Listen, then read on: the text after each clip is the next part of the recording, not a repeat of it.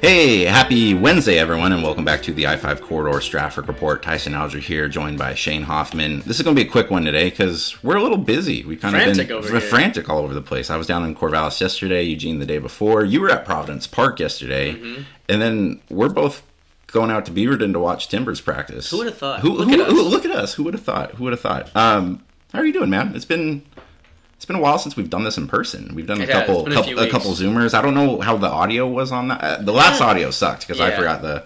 Not but, as good as it could have been. But been. we're back. We're better, and um, feel yeah. all over the place. I Yeah. feel like my my coverage reflects my personal feeling right now.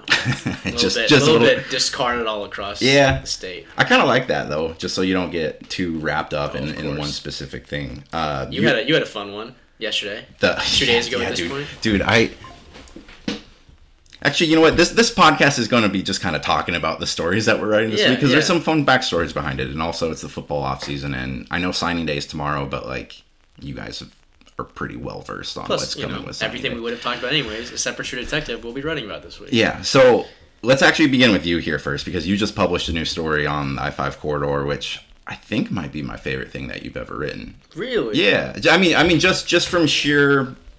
So you you have this new story up. It's about the D boys, uh, Oregon's prolific secondary in the 2000s, and how John Neal kind of assembled that. And if I remember this correctly, you just kind of vaguely had some interest in like writing about these guys, and you asked me if I had John Neal's number. So he, so here's how it started. So you were starting to talk about doing your Hello Michigan piece, and every like few months, that clip from when Oregon played Michigan surfaces where Dennis Dixon does the fake Statue of Liberty. It's a beautiful play. And I was like, okay, this is a good time to go back and watch that game because I've heard all about it. Obviously, I wasn't watching football when that happened. I was, you know, too young.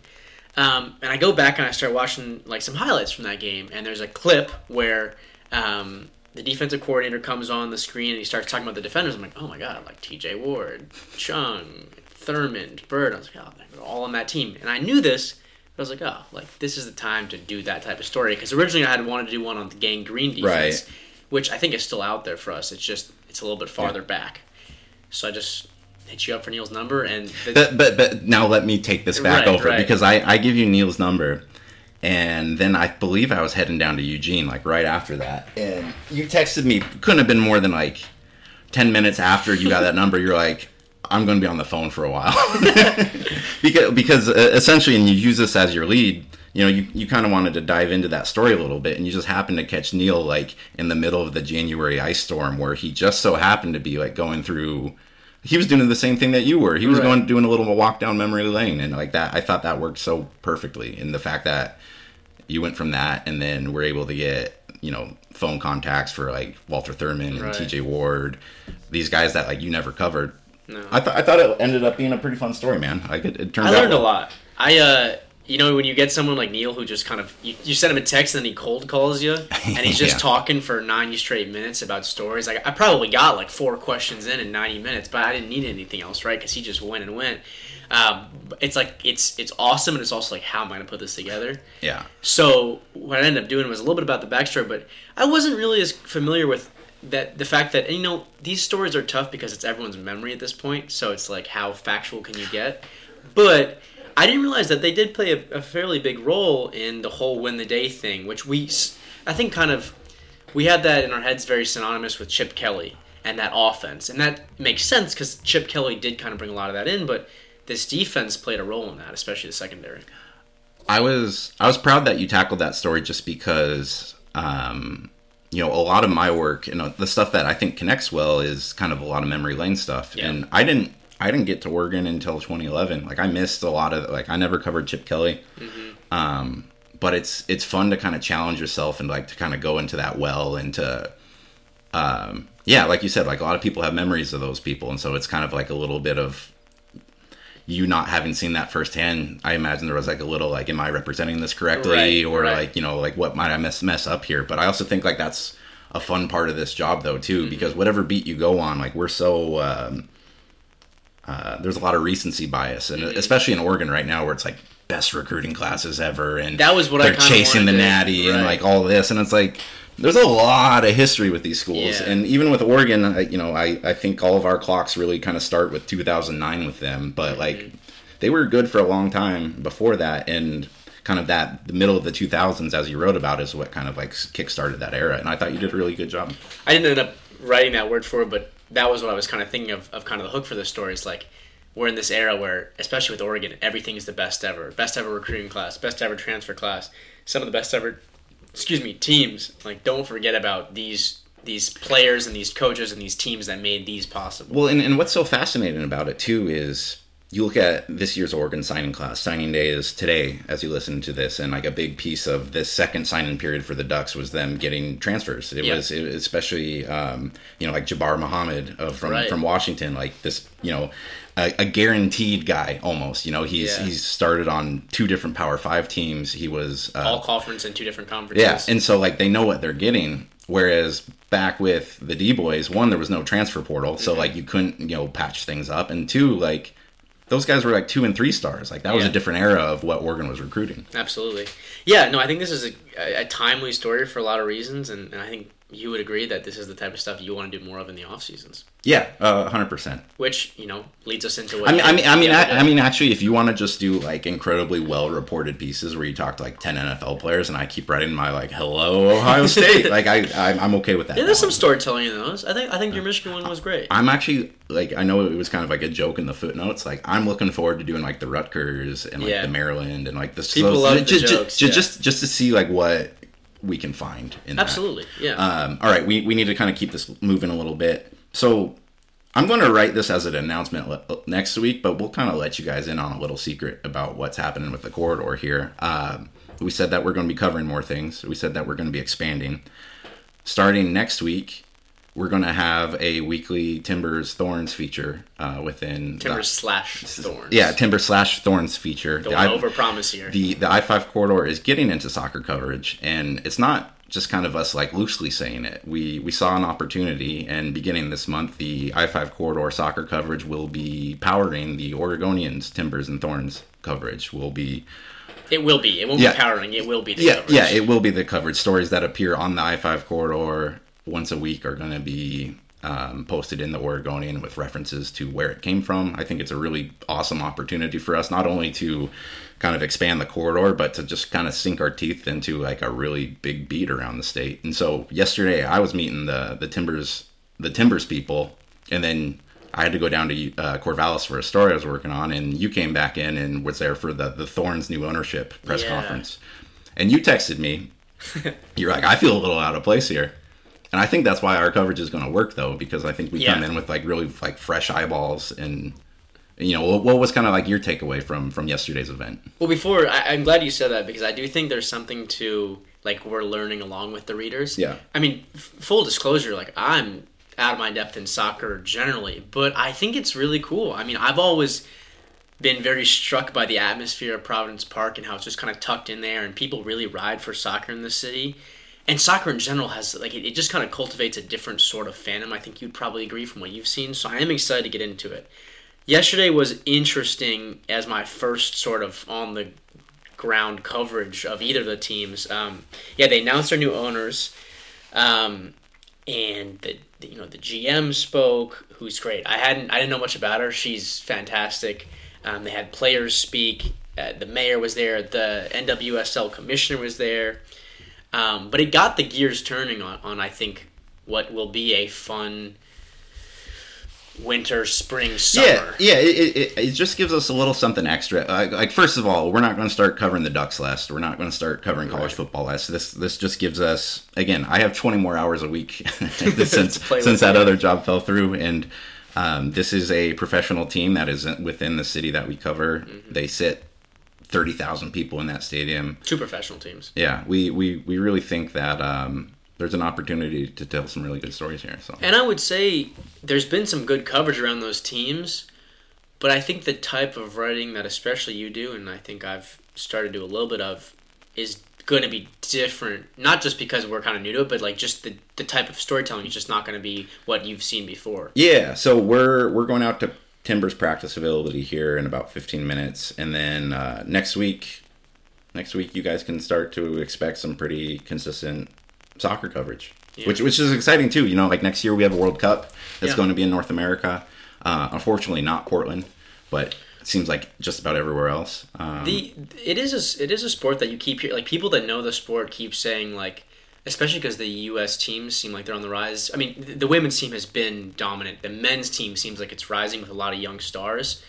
Um, it, it seems like a sport that is like you know how people say like Spanish is the language to start knowing. Yeah. Like soccer seems like the sport to start knowing if that makes sense. yeah, no, it's it's it's definitely growing, and it's it's going to keep growing. Um, the the Timbers Thorns are kind of in an interesting era because you know you could make a case. Let's let's talk about the Timbers specifically. Yeah. Like the 2010s might have been like the most outside of like you know a little bit of the scandal that happened like later in it, but like you you have a, a franchise that joined MLS to amazing fanfare, won an MLS title, like has been selling out the park. Like I'm really curious as to like how you turn another gear from that because like these mm. first 10 years it's like it, it didn't feel like soccer's popularity in Portland could get any bigger. Right. But obviously, you know, especially talking to some of the Timbers people yesterday, they still see it as a very open market for them to kind of expand and win new fans over. But it's uh it's it's fascinating. It'll be a fascinating time to kind of dive into where they're at. And going off that, because I mean, yeah, you said you met with timber people yesterday. I was on the Thorns side of it. Um, you hear things a lot about, well, this is a new chapter, this is a fresh start. But I was very struck by, I mean, in introducing their their new owners, I think the Thorns do have this opportunity to kind of bolster what's been a really successful time in the city for soccer and take something that's been at the top level even up a notch. They kept saying that, and I think it's easy, you could agree, when you introduce those people to kind of just get swept up in it. But it did feel very genuine. Um, a lot of people talked, like I said, and I don't uh, think it's hard to believe that you know these players would feel like a little bit of a weight lifted off, especially the Thorns players of just like, hey, we can actually focus on us right now. And there's there's some fun stories stuff on that side. I was talking to you before we started, like Sinclair's on her way out. Sophia Smith's kind of Like still new star, rising, yeah. right? I mean, there's a lot of stuff there. it um yeah man i'm i'm looking forward to, i mean like and just from the fact too of like covering a soccer game at providence park in the summer like on a nice summer day like that doesn't sound terrible No, it's cool in there. F- f- filing yeah. a story walking out into northwest you know maybe get get a drink at a pub or something You've been over like to that. Blue Moon, the, Oh, yeah. I love that place. Yeah, That's dude. like one of my favorite spots. Yeah, play that- pool there, get a drink. Yeah. Might, So- might file from there. Who knows? so yeah we're, we're we're definitely looking forward to this i'll make a separate tab on the corridor site too to sort our soccer stories into if you're one of those people who are just like this isn't for us that's completely fine but I think you'll your writing is has been accessible for most people though, and I think your soccer writing will mirror that. That I don't think there'll be a barrier of entry for people that don't know what these I, teams. I are like it when you talk like this. Let's leave it. Uh, all right, we got to get going here soon. Let's just jump into. You watched True Detective a day later, and you Yeah. you read the internet discourse or some of it. You saw some of the Twitter discourse, and so you texted me. bit. You texted me last night like, "Hey, it seems like some people aren't like digging this episode. Like, do I still watch it?" And I was just like, "Just watch it. Like, it's worth watching." Yeah. Now I'm cu- I'm curious, like having seen like going going in with a little bit of your apprehension Right. to then watching last night's or Sunday's episode. What's your takeaway? It was a little bit of a like uh, what happened to the game I love moment. It, that shit was scary, man. Um, it's like terrifying. Like I'm, I was watching it by myself in a in a dark uh, in a dark dark house, and like as soon as there's that scene, well, there's a few scenes in that one. This was the worst one. I mean, there's the one where the sister has the orange roll out front of the bed, and I like immediately, I'm like, I kind of started covering my Like, eyes. here we go. yeah, and the other one is the flashback. Um, she's like, you were seeing something in that room, weren't you?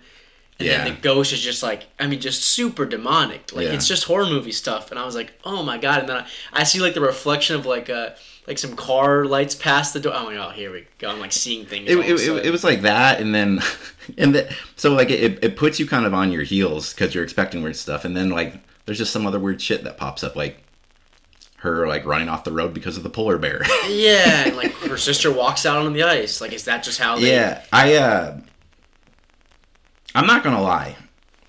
I'm losing steam a little bit. Yeah. I'm, I'm going to finish the whole. Well, so that's the other thing. There's only like two episodes left. Yeah.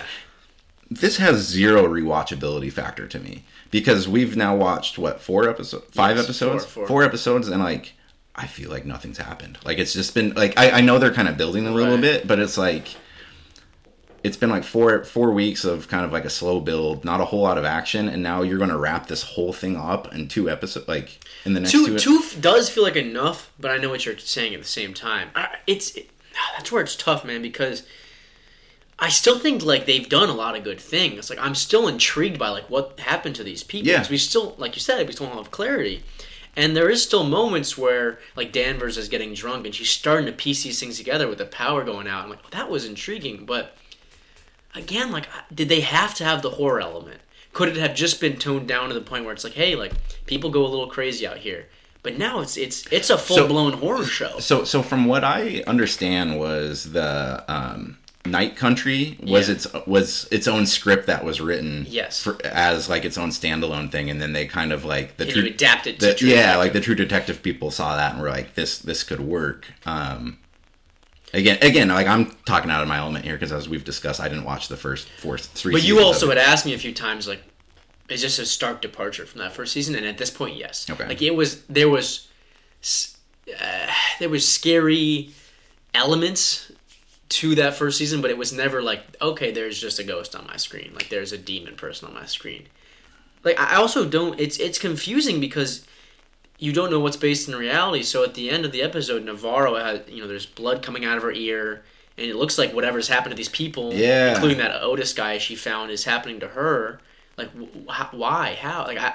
I don't know how they're going to then go back to maybe basing this in reality. I'm a little lost there. It, I will say, and this is why, especially in a um, like a one season series type of thing, it's hard to. I, I don't want to like make like my staunch like this like I'm not enjoying this show or it's No. bad because like you you do want to see like if next episode or like over the next two they're able to like expertly like string this all together and you're like oh man like there's still that potential but like right now it's like when when you're when you're traversing these episodes and there is some character development and there's some slow moments but you know they're gonna have those pops of like okay that's pushing the, the plot of this mystery ahead but the pops are now like oh there's a ghost under her bed and there's a demon in her face and now she's seeing a christmas tree in this dredge like it's like ah really? And- and- that's what we get? That's the payoff? And and and the the ghosts under the bed thing are like kind of like those pop scares. Like that's my least favorite form of Oh, movies yeah. until my my wife laugh, laughs at me when we're watching because like i'm sitting there Dude, with like yeah. my, my hands are like i'll pretend like i'm reading twitter. You gotta do something important. Yeah exactly. Well- no no babe i'm working. a perfect example is like you you knew another one was coming at the end when Navarro is following whatever she sees and then she goes to the Christmas tree and she I guess she turns around and there's one in her face. yeah. I had fully covered the screen at that point. Was it was just another one of those demon people? I didn't oh want yeah to go back. yeah yeah it was, it. it was it was like a yeah like right in her face and she Right. was and then it like it cut and then then she's like sitting down and it looks Yeah, the other thing is like her sister dies and she doesn't really seem like I know everyone copes differently, but she just kind of is like I'm just gonna go drive fast and then beat the shit out of this guy and then get my ass. then get beat." my ass kicked yeah That that was a I don't know. well she's a sophisticated character and she's got you know, everyone handles it differently. Yeah, I- so yeah. anyways, we don't mean to burst anyone's true detective No. bubble here, but like No. yeah, that was just uh that was an interesting episode. Well, I think if people like horror, they will love it, and I love the psychological stuff, like that's on the edge. But it, it's it's now it's just bordering on like I do I want to put myself through this? I'm gonna start watching in the daylight. Yeah, well, actually, do you know what I want to see? Is we've seen a lot of Alaska movies of like 30 Days of Night, Mm-hmm. or uh, you know, this one is like Fifth Day of Night. I want them to do an opposite one and do one of these in the summer where it's light out all damn day. Well, uh, um, what's that movie called with um? Oh my god, I don't want to pa- pause the podcast here. Uh, he can't sleep. He's the detective. Uh, what's the what's the oh, Jesus? What's the word for when you can't sleep? Insomnia. The movie Insomnia. Oh yeah, isn't um It's uh um, Pacino, isn't it? is it No, Pacino or it's- De Niro? It's Pacino. It's Pacino. Yeah, yeah, you're right. It's a great movie. Yeah. Yeah. I mean, it's, it's old at this point, but that's that's that's your movie then, right? Yeah. Got the blackout shades and everything. Um, all right. The other thing I watched this week was Masters of Air. Uh, it's on Apple TV. It's like it's kind of like the sequel of uh, uh, Band of Brothers in the Pacific. Watched the first episode was really good. You're in. Eating wise this week, we had a pizza from Double Mountain. Of course we did, because of course we did. I try. I, I got ranch pizza though. That was good. Yeah, dude. I like the Detroit style. I Dude, always have. Ran- ranch, ranch is like a treat though. because like Yeah, it's, it's- it's it's, like it, it makes you feel pretty f- heavy I got uh I got half the veggie one. Did you get the one with like the ricotta and the sausage on top? That was the other That half. one's so good. It's so good. I like that they only have like four options. Yeah. At least the one I went to. Um, but I think I would go if I went again. I would just go veggie because it's already so decadent. You almost don't need like the ricotta and all the sausage on top of it. I don't know how you feel about that with pizza, but I think the veggie kind of gave me everything I needed. My my one thing with ranch is it is infinitely better if you like have it like there or like right out of the you know Really, because I ate, I had a few slices. Funny enough, before I covered a preps game, and I was feeling queasy the whole time. Uh, but then I had the rest cold. I didn't heat it up. Huh, I thought it was good. Interesting. Okay. But I mean, maybe I'm a cold, per, a cold pizza guy. Maybe you're just a cool person. Cool person. All right, we got to run. Uh, thank you everyone for listening. Check out Shane's story on the D Boys, um, and also. I guess we alluded to this earlier and didn't get to it. Uh, I got a fun story with Raegan Beers. I tried to give you out the, the runway for it. Yeah, I, um, I made some pottery with uh, the Oregon State women's basketball team, and it's it's going to turn out fun. So, uh, thanks for listening, everybody, and we'll be back next week.